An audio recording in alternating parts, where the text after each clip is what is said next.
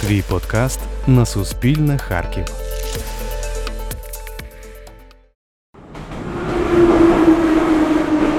Станція академіка Барабашова. Хочеш чи ні, але на виході з метро академіка Барабашова ти обов'язково втрапиш у базар, ринок чи по-сучасному торговий центр. Інших варіантів немає. Щоб дійти до тролейбусів чи маршруток, доведеться поштовхатися у рядах із капелюхів, шльопанців, білизни, шаурми та бігунків місцевих гідів у глибинах ринкового лабіринту. Цивілізація, однак, дійшла і сюди. Обшарпані металеві контейнери з часом перетворилися у світлі магазинчики та павільйони без хаосу. Але місцевий колорит, зароджений у 90-х, нікуди не подівся. Як влаштований один з найбільших ринків східної Європи. Мене звати Тетяна Кривоніс, і Це подкаст Суспільного Харків. Місто Барабашово. Серія перша. Базар з іменем вченого.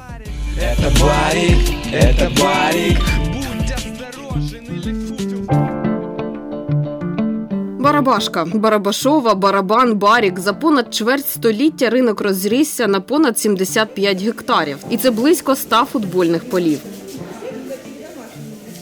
Він виник у середині 90-х. Спочатку мав довгу офіційну назву Речовий ринок по проспекту 50-річчя в ЛКСМ біля станції метро імені академіка Барабашова.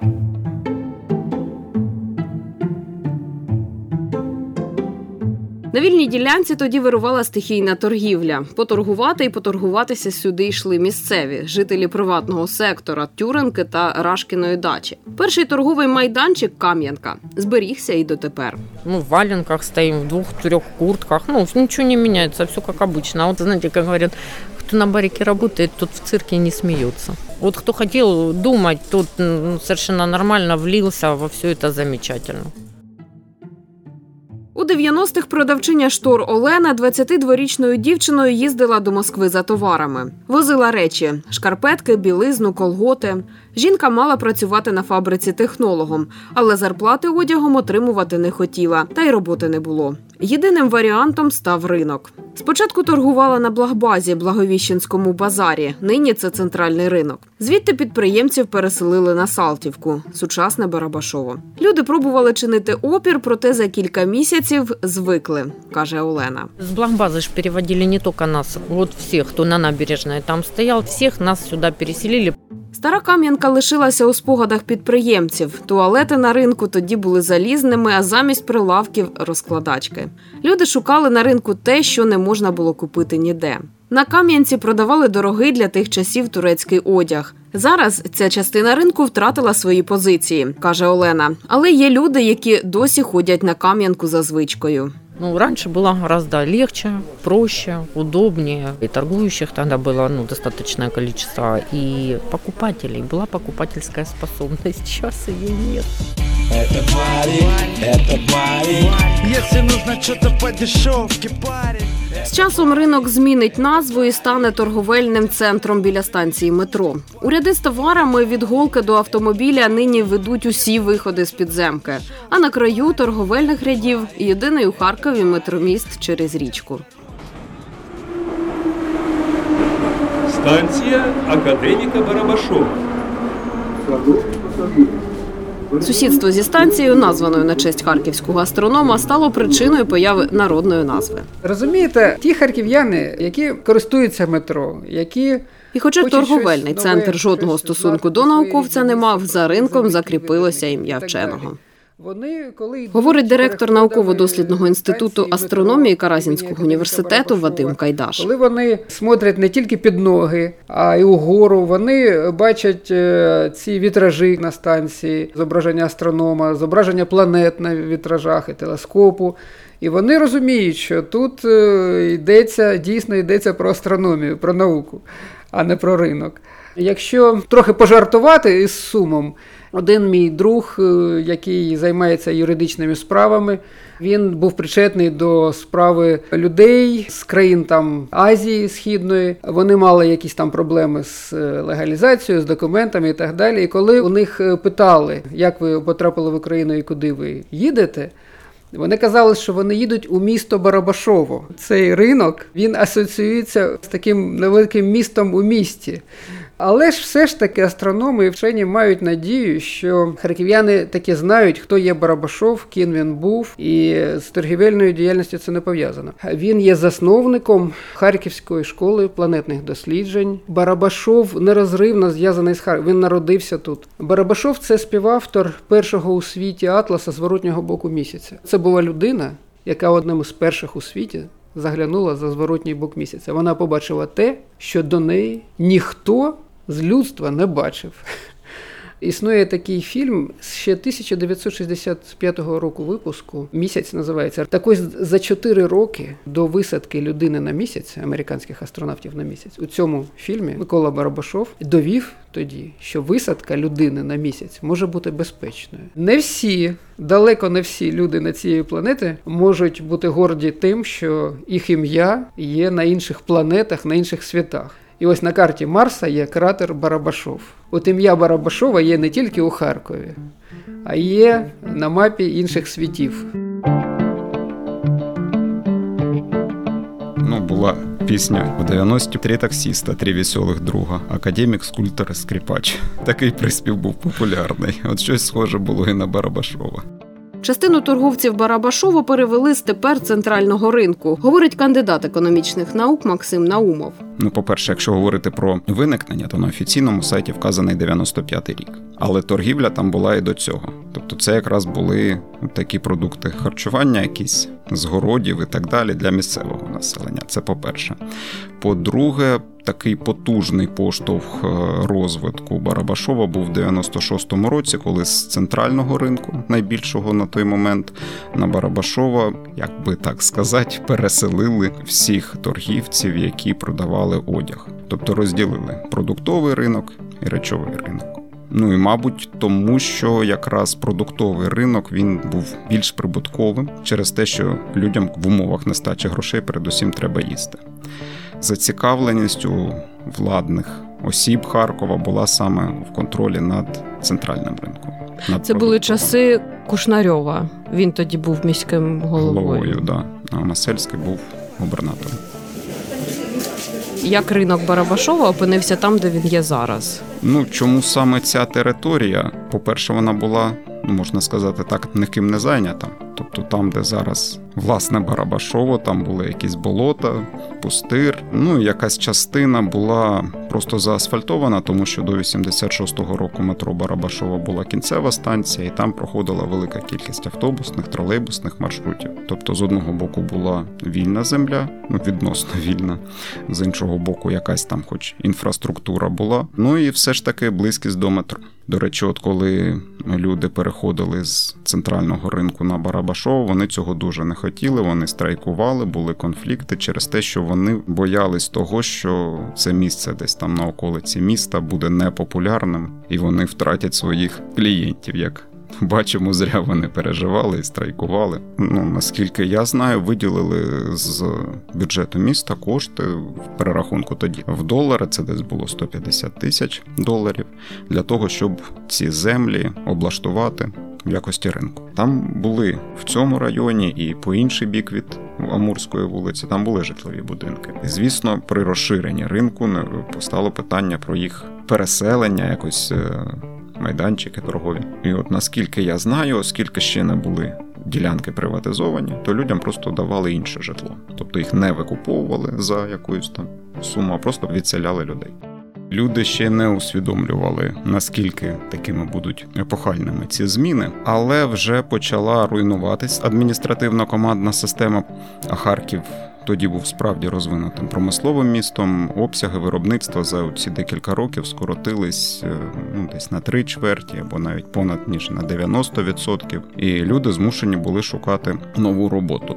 І ще однією особливістю, ну мабуть, же успадкованою від радянського союзу, була низька мобільність людей. Скажімо, зі схожими проблемами зіштовхнувся Детройт. Там була зосереджена автомобільна промисловість, коли скоротились е, обсяги виробництва, почались скорочення, але там люди просто виїжджали в інші міста, шукаючи собі роботу за фахом. Тобто те, що робило Харків унікальним, і те, що допомагало йому розвиватися і процвітати, стало ж його вироком. Виходить Ну, так. добрий жарт, але як ви бачите, не вироком. Детройт за півстоліття скоротився вдвічі.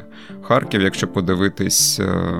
От в 90-ті справді населення дещо зменшилось, але можливо в тому числі люди просто виїжджали там в Росію, бо це була вже інша держава. Але потім знову почав розширятись за населенням, тобто ніякого вироку в цьому плані не було. Але обсяги виробництва так не відновилися. Якщо говорити про ринки, е, яку вони відіграли роль в житті людей, в житті економіки міста? Ну, вони відіграли важливу роль, бо, ну, звісно, це допомагало наповнювати казну, тому що якісь податки там сплачувались. Важко сказати, які саме, бо в 90-ті роки значну частку мала тіньова економіка. Ну, в принципі, і зараз залишається, але вже в сучасних умовах. Якось більш все це формалізовано і складніше ухилятись від податків. Але справді податки сплачували. Хоча вже в перші роки свого існування цей товарно-речовий ринок змінив назву на торговий центр саме для того, щоб уникнути сплати ринкового збору. Але важливе значення цього ринку не тільки в самих податках, а в залученні взагалі інвестицій в місто, в підвищення популярності міста. Зараз багато хто обурюється, що там на якихось дорожніх не знаках, а бігбордах вказують, скільки кілометрів до Барабашова залишається не до Харкова, ні до Держпрому чи Турбоатома, а саме до Барабашова.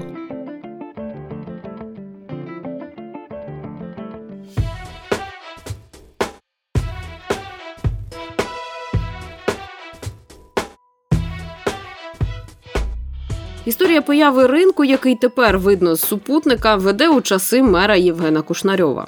Если кратко сказать об этой истории, то, что она, конечно, была в интересах определенных людей. Первый момент, помню, вызвала большое волнение, потому что тогда на Благовещенском рынке люди протестовали, что их перемещают куда-то. Так это было. Ігор Вировець був депутатом Харківської міськради 30 років до 2020-го. Він пам'ятає, що спочатку на Барабашово було багато незручностей для підприємців. Тогда вот эта тема была очень болезненная. Она затронула многих людей. Одним это была какая-то польза, очевидно, а для других это был убыток. Я думаю, пострадали тогда многие. Ринок, яким ми знаємо його тепер, на думку вировця, відіграв серйозну роль для Харкова. З розвалом союзу і закриттям підприємств місто переживало економічно важкі часи. Попри протести біля міськради, яку тоді очолював Євген Кушнарьов, створювалися робочі місця і до бюджету надходили податки Тут много таких тонких моментов. Эти люди поняли, что их сбрасывают в неизвестную какую-то глубину на окраину города, а тот рынок был в центре, был более посещаемый, более удобный. З розширенням навколо Барабашова люди почали продавати будинки і ділянки. Им пришлось уйти. Более того, некоторых просто вынуждали и давали им квартиры, ну, естественно, за счет частных каких-то лиц, за то, что они оставят этот участок в пользу рынка. Перший майданчик нинішнього Барабашова був невеликим, але покупців не бракувало, згадує інженер-будівельник В'ячеслав. Він пропрацював за фахом 5 років і з тих пір продовжує торгувати у кам'яних рядах. Когда нас разогнали на блокбазе, тогда сюда перевели. Предложили место, все как положено. Начиналась каменка, вот эта, где пустырь вот это. Были каменные столы и накрытие, и все.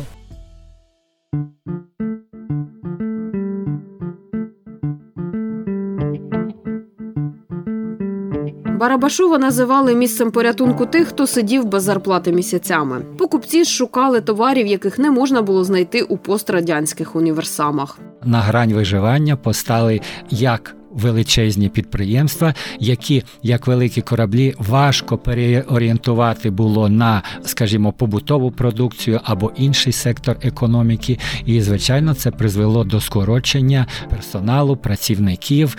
При такому масовому скороченні персоналу, звичайно, вихід могли люди знайти лише в самозайнятості і в створенні власного робочого місця, започаткуванні власної справи, а найбільш мобільною з них і виявилася торгівля та надання послуг пов'язаних з нею. Саме тоді у нас зароджувалася конкуренція, говорить доктор економічних наук, професор Леонід Яцун. Є такий науковий феномен, який називається кооперенція. От, начебто, з одного боку підприємці кооперувалися, з іншого вони були між собою конкурентами. Але от при всіх, як то кажуть, знаєте, суперечках між сусідами, головне не було втрачено. Ринок розвивався, піднімався, і попит був на все. Торгували всі і торгували скрізь. З одного боку, перехід від радянських рублів на купони, а потім лише відбувся перехід на гривню, яка теж з часом девальвувала. І враховуючи величезну інфляцію, нестабільність національної валюти, той, хто оцей розумів розрив між вартістю е, попитом на товар і його реальною вартістю або в купонах, або навіть в іноземній валюті, це був цілий талант. І ще один фактор це власне наповнення ринку. Бо спочатку хтось привіз перші там дублянки або якийсь інший товар, і він улетів з молотка.